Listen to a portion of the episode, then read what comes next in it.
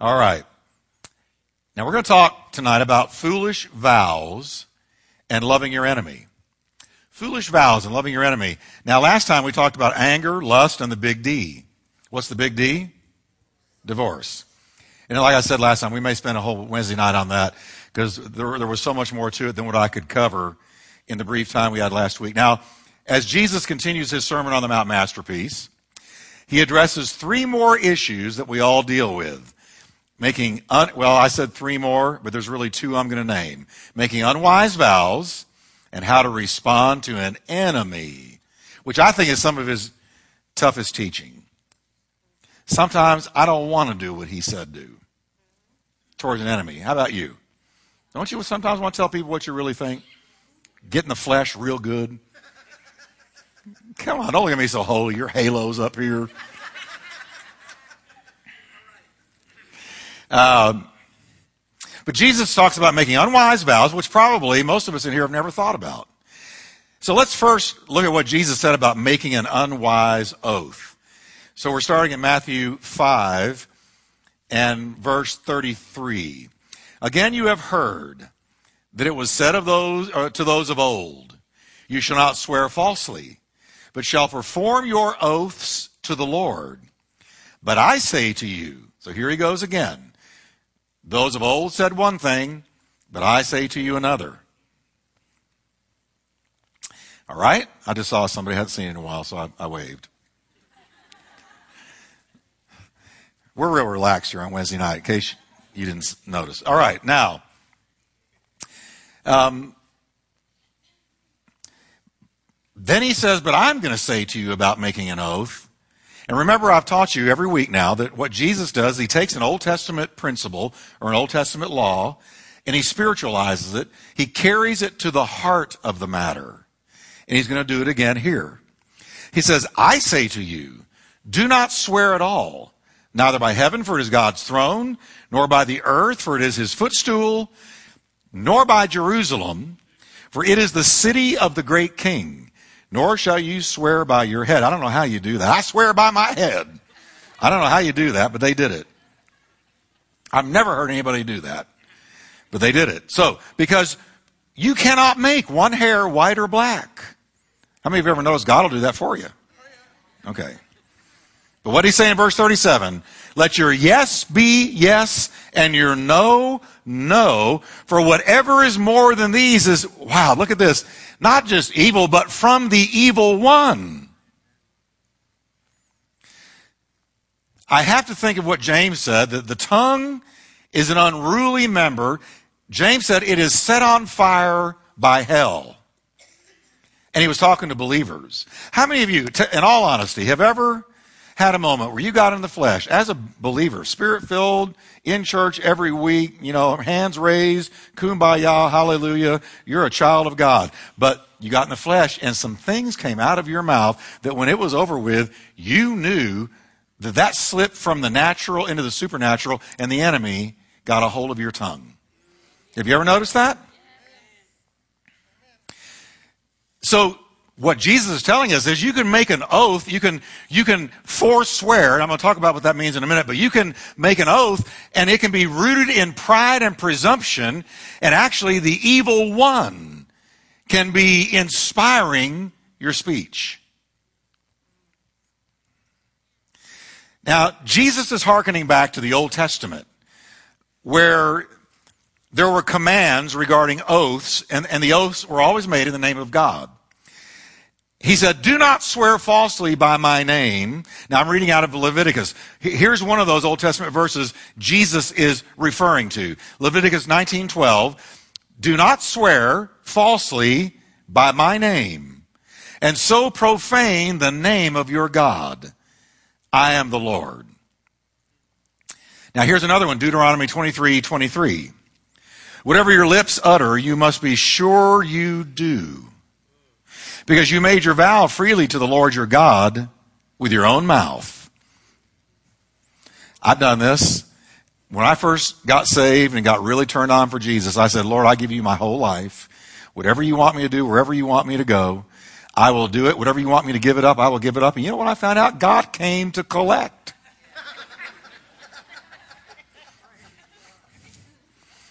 God came to collect.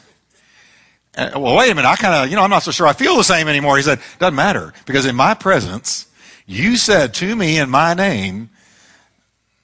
So Jesus is teaching me real careful what you say in the presence of God. Now, what is an oath?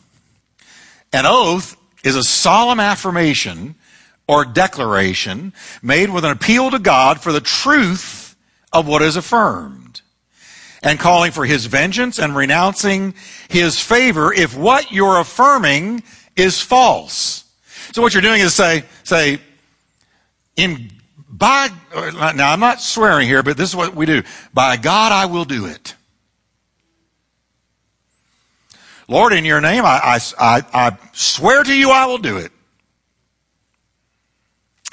That's an oath. It, it is an affirmation in the presence of God. Now, watch this. This is why marriage is not just a piece of paper, which I've recently been told. That marriage is a piece of paper and who needs a piece of paper?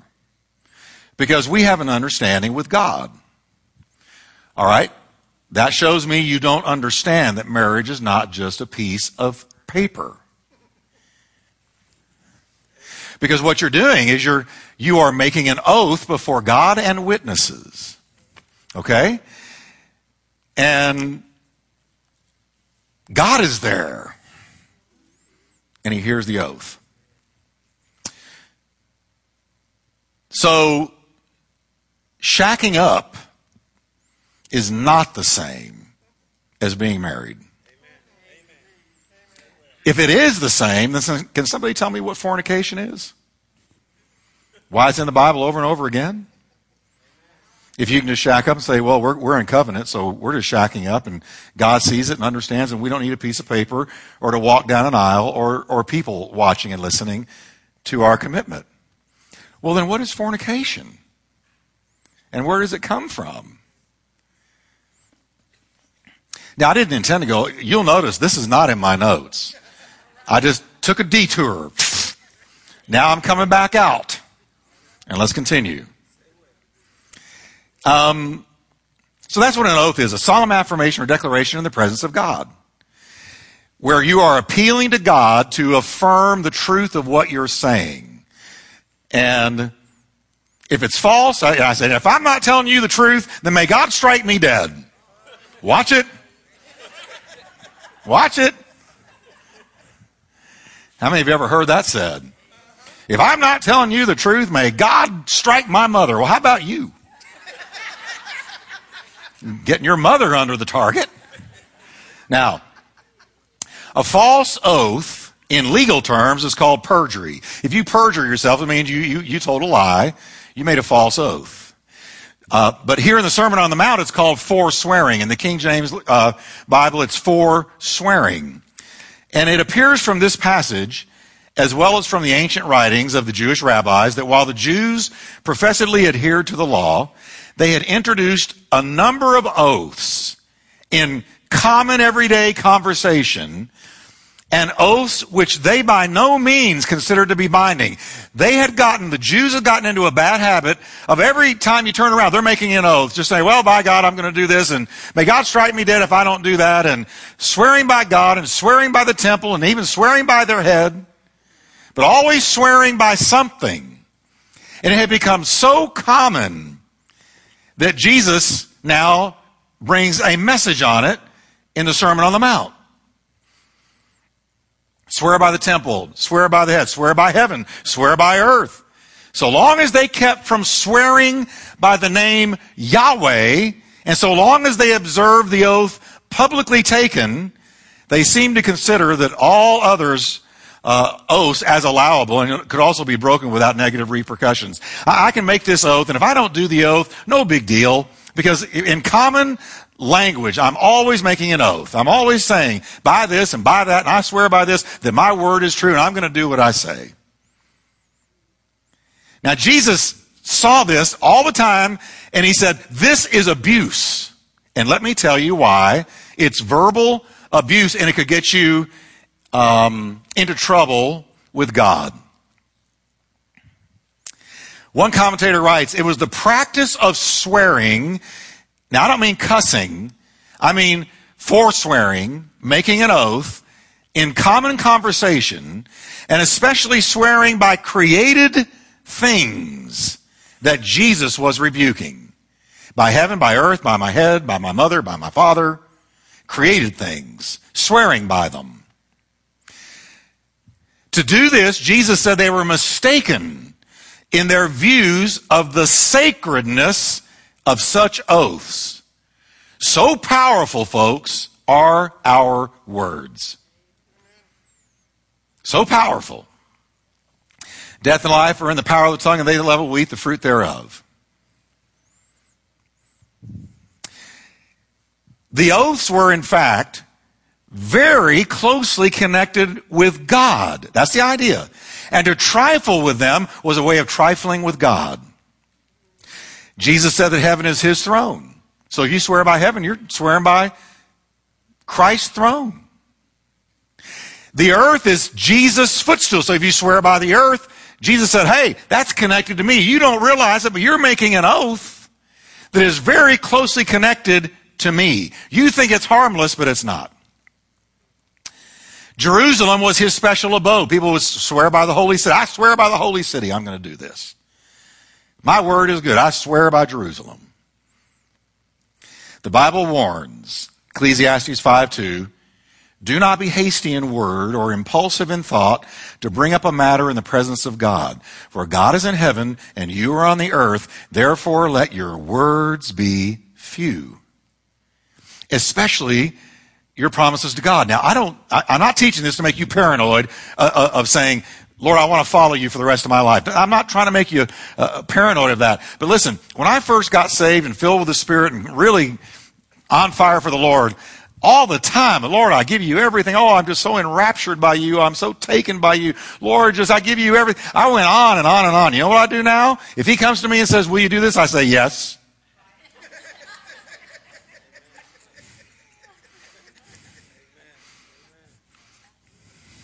No excessive promises. No, I'll go to the end of the earth. No, I can never fail you. Don't you think that this same thing happened to Simon Peter?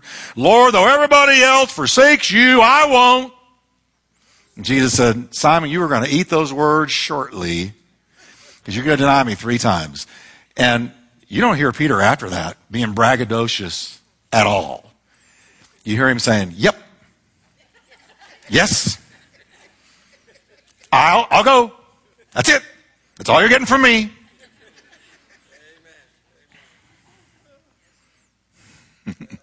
Are you hearing me?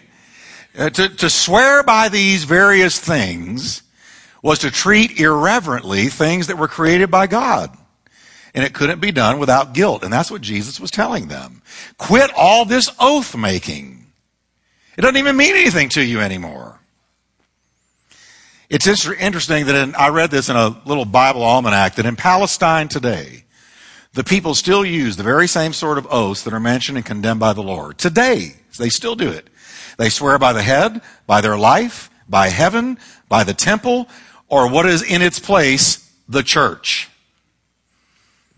Now let me be honest with you. Let's face it. If men weren't such chronic liars, there'd be no need of oaths.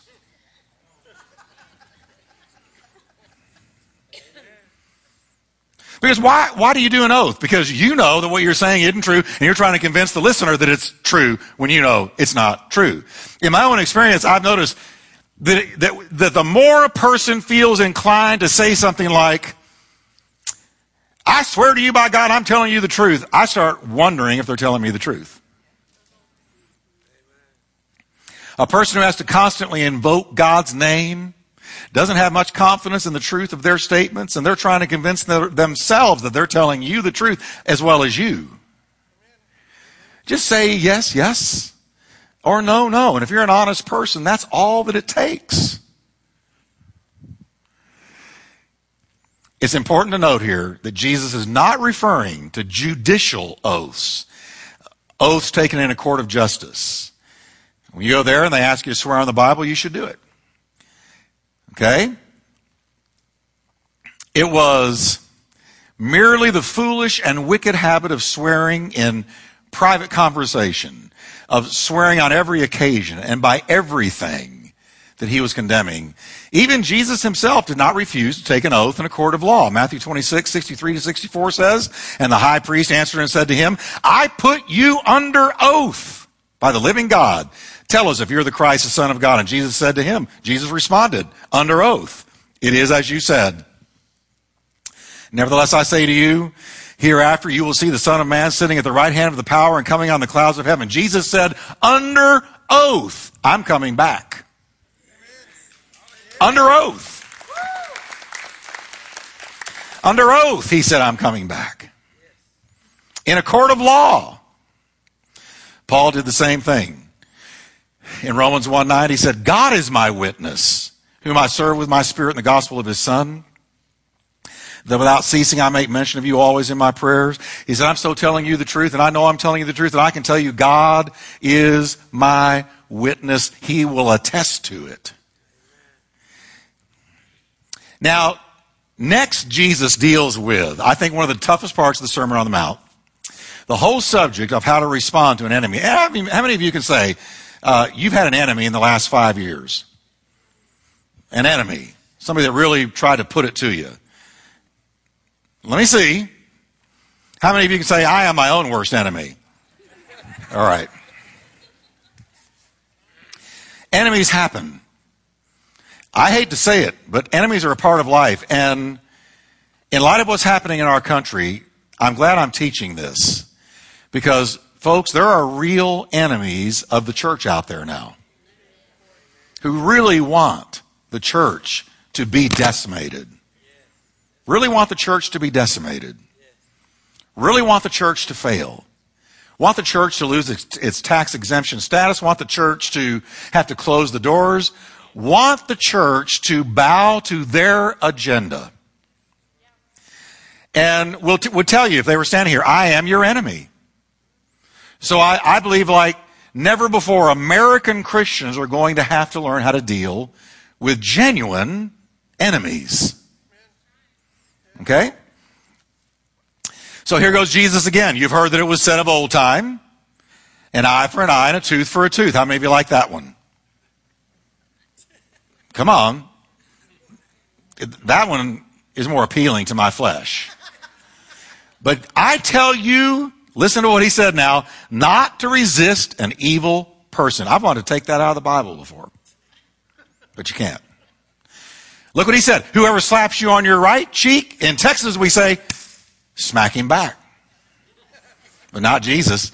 He said, turn the other to him also. How many of you could do that? Turn the other cheek. Well, God bless you. I want to meet you. You come lay hands on me. All right.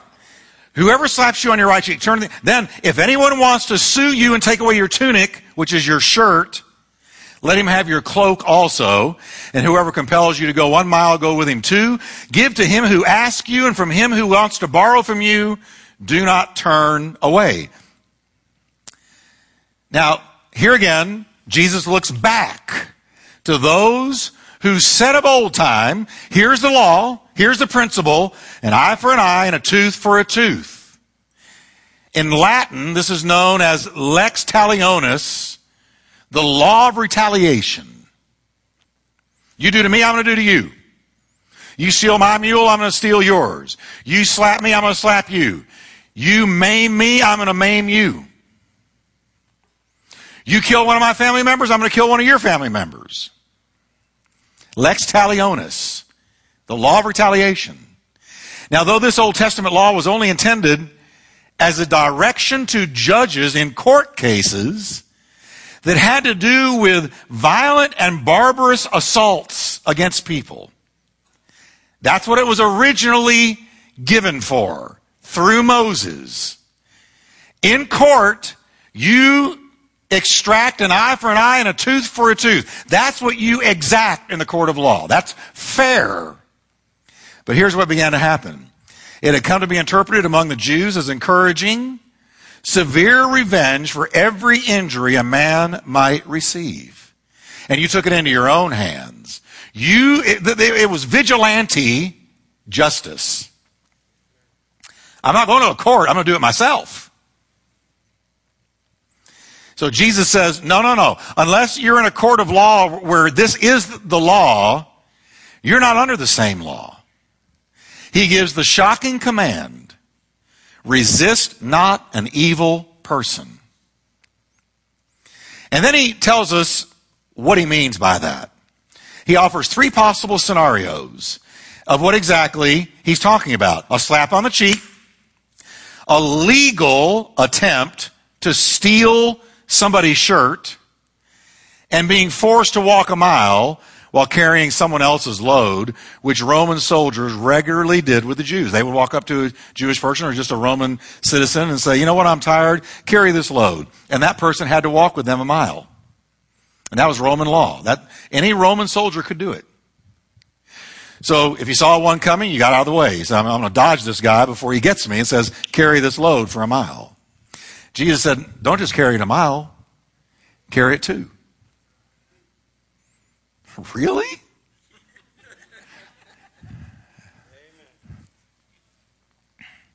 Now, a lot of controversy has swirled around regarding just how far this goes.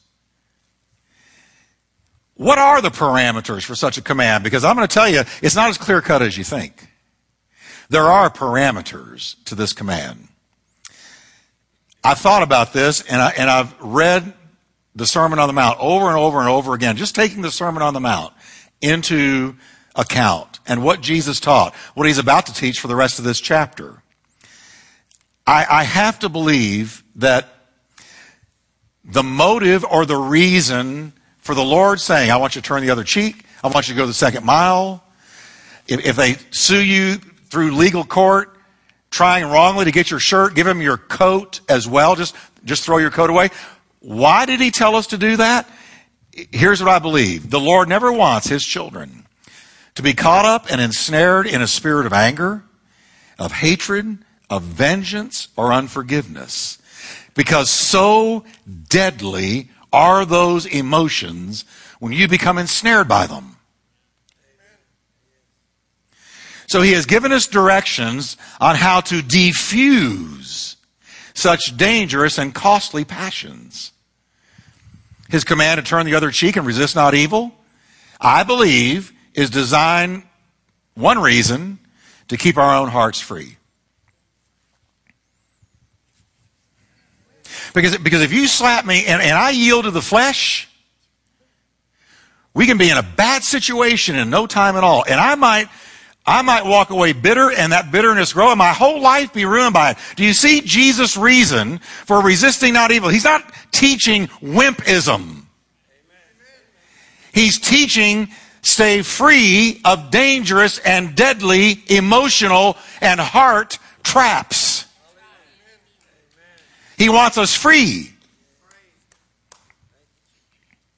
When we as Christians take the tact of resisting not evil, we immediately display an utterly different spirit from that of the world. The godless world system revolves around vengeance and bitterness, anger and unforgiveness. That's why we have so many uh, movie stars who we immediately identify with this vigilante spirit. You know, Clint Eastwood and and uh, Bronson and all these who, who who every movie had to do with them getting vengeance. And we love that because we lived out vengeance through them. Jesus said, that's the way the whole world operates. He said, but you're not in the world anymore. You're in another kingdom. You have been translated from darkness into the kingdom of God's dear son. And so, I'm telling you, resist not evil. Don't answer evil with evil. Vengeance is mine, saith the Lord, Paul quoted. And he says, so if your enemy is hungry, feed him. Clothe him. Do something good for him. Be not overcome. Here's why I think he taught this. Be not overcome by evil, but overcome evil by good. So he is teaching us how to disarm evil. What do you think that Roman soldier would think? He comes up to a Christian. The Christian says, I'm a believer in Jesus Christ. Oh, you're one of those. Well, carry my bag. They walk the first mile. Do you think that that soldier is impressed at all by his Christianity in the first mile? No, because he's doing what he's got to do by law. But, but then every foot, every step, every yard he walks after that is a testimony to that soldier. So that by the end of the second mile, that soldier is thinking, wow, I am not dealing with what I usually encounter. I'm dealing with somebody with a different spirit who didn't mind walking a second mile. And they didn't have to do that one. They only had to do the first one. So what's the second mile all about? Well, the reason I walked this, this second mile with you is because Jesus loves you, and I love you, and I don't resent you for making me walk the first mile, so much so that I'm going to walk the second and talk to you about Him. And every step you take after that first mile, that soldier is spiritually disarmed.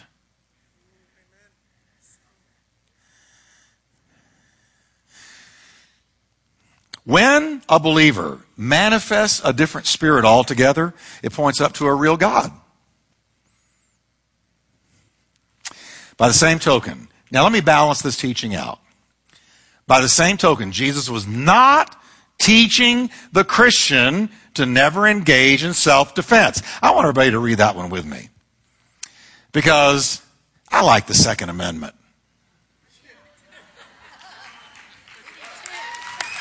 Okay? The right to keep and to bear arms. I've got a few of those arms. Now, now let me just tell you the truth. You come at me in my home, and I'm going to feel a whole different anointing. Okay? Jesus was not teaching that if somebody comes breaking into your home and goes after your family and you, you're supposed to go, okay, children, everybody stand up and turn the other cheek.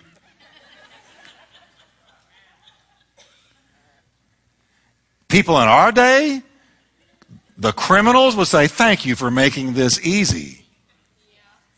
Now, watch this now.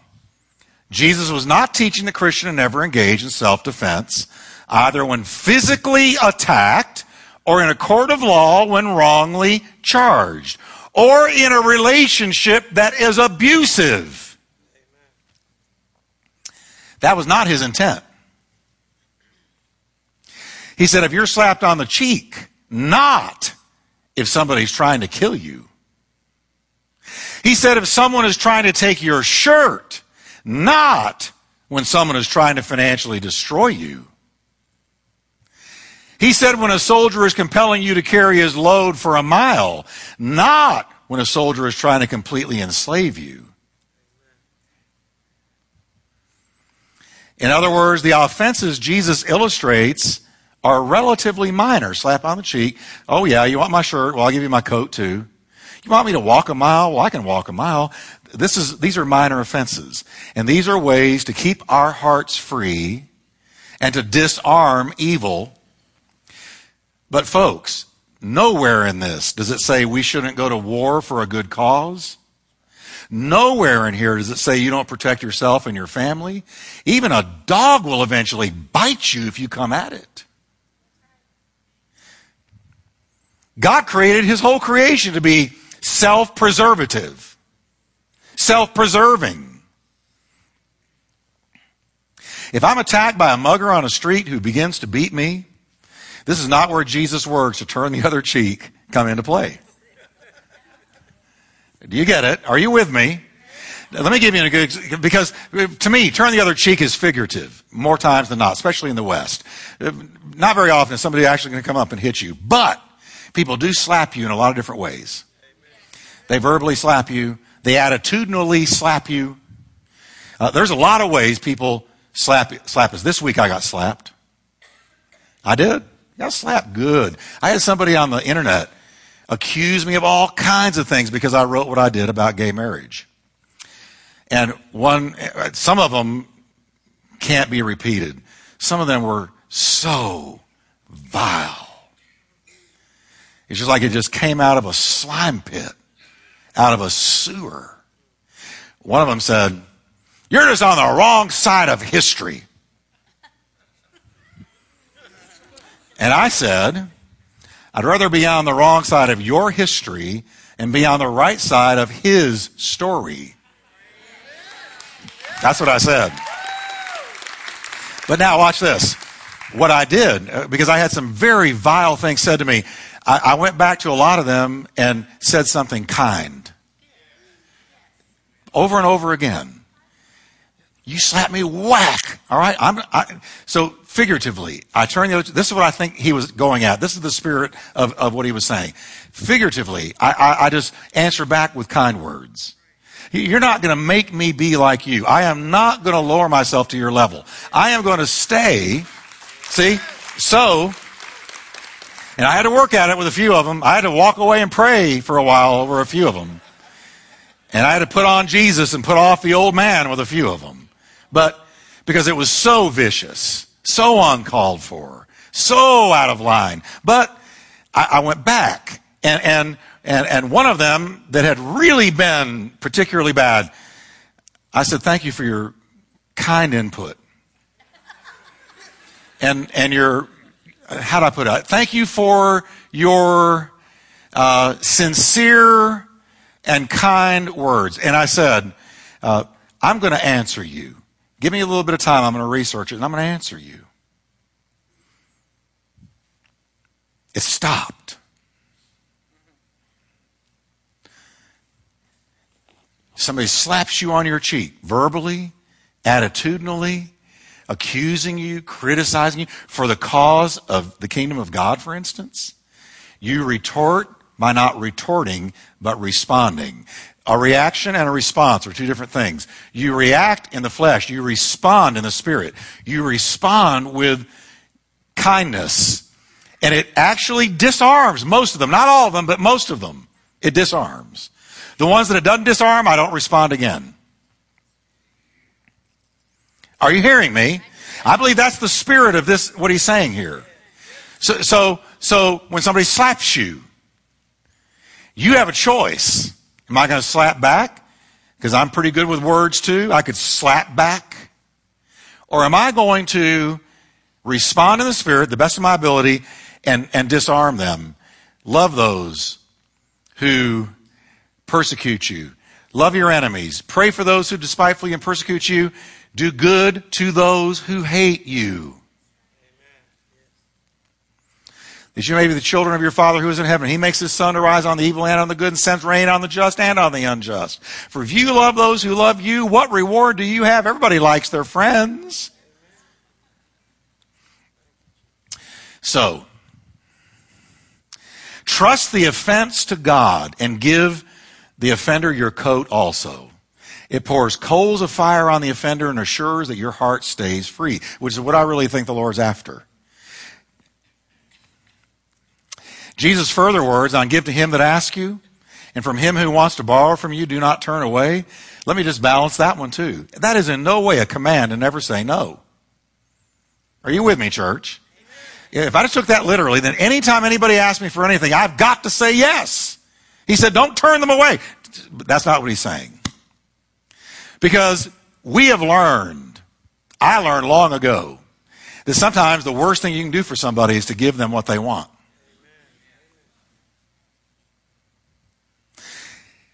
So he's not saying, go make unwise business decisions. If somebody wants to borrow, don't tell them no.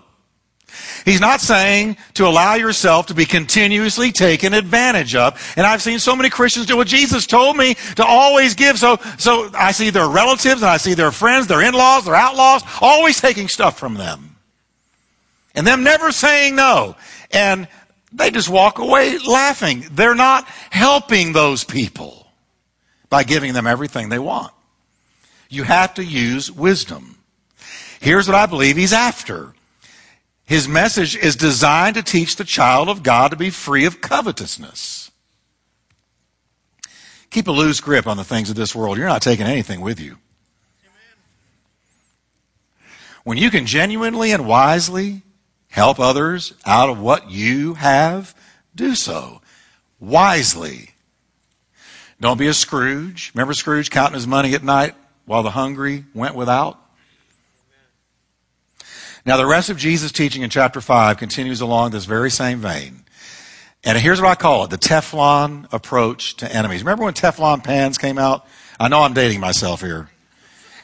How many of you don't even know what that is? Oh, God bless you. A Teflon pan was the non-stick pan. You could, you could crack an egg and pour it in there with no butter, no grease, and it would slide around free if you shook the pan because it was Teflon, this new, this new material. And everybody wanted a Teflon pan instead of that steel where leg, eggs break and the yolks break and it's just gnarly to cook in them. This is Teflon, non-stick, non-stick. I really believe that Jesus' instructions on enemies helps us get to the place where no matter what they do, it doesn't stick to us. So we're going to read this together. Um, let's let's stand together and read it, can we? And and just be thinking Teflon, the Teflon response. So I want you to say with me, it's not going to stick to me. If they say something evil, it's not going to stick. If they attack me, it's not going to stick. That's the idea here. Now watch. Let's read it together. You have heard that it was said, you shall love your neighbor and hate your enemy. But I say to you, love your enemies. Bless those who curse you. Do good to those who hate you. And pray for those who spitefully use you and persecute you. Now let me ask a question in between. How can bitterness, anger, vengeance, or unforgiveness stick to you if you're blessing them? Praying for them, and loving them. Do you hate somebody tonight? Let me tell you what you do to get over it. Go pray for them. You're telling me to go pray this. God will bless somebody I hate? Yes. Because if, if you hate them, they're controlling you. Now let's go on. Verse 45 that you may be sons of your Father in heaven. For he makes his sun to rise on the evil and on the good, and sends rain on the just and on the unjust. Now, Jesus has a question or a statement that's very logical. 46, read it. For if you love those who love you, what reward have you? Do not even the tax collectors do the same? And if you greet your brethren, come on, everybody, 47, only, what do you do more than others? Do not even the tax collectors do so? Therefore, you shall be perfect. That means mature or godlike, not flawless. Therefore, you shall be godlike, just as your Father in heaven is. Try going up and greeting an enemy next time you see them, because you notice when you're walking down the street, they see you coming, they go to the other side, or you go to the other side. Just go up and say, hey, how you doing? Uh, it sets you free. Okay. Next time we're going to talk about genuine giving and powerful prayer. Okay? So how many of you glad you came to church tonight? All right?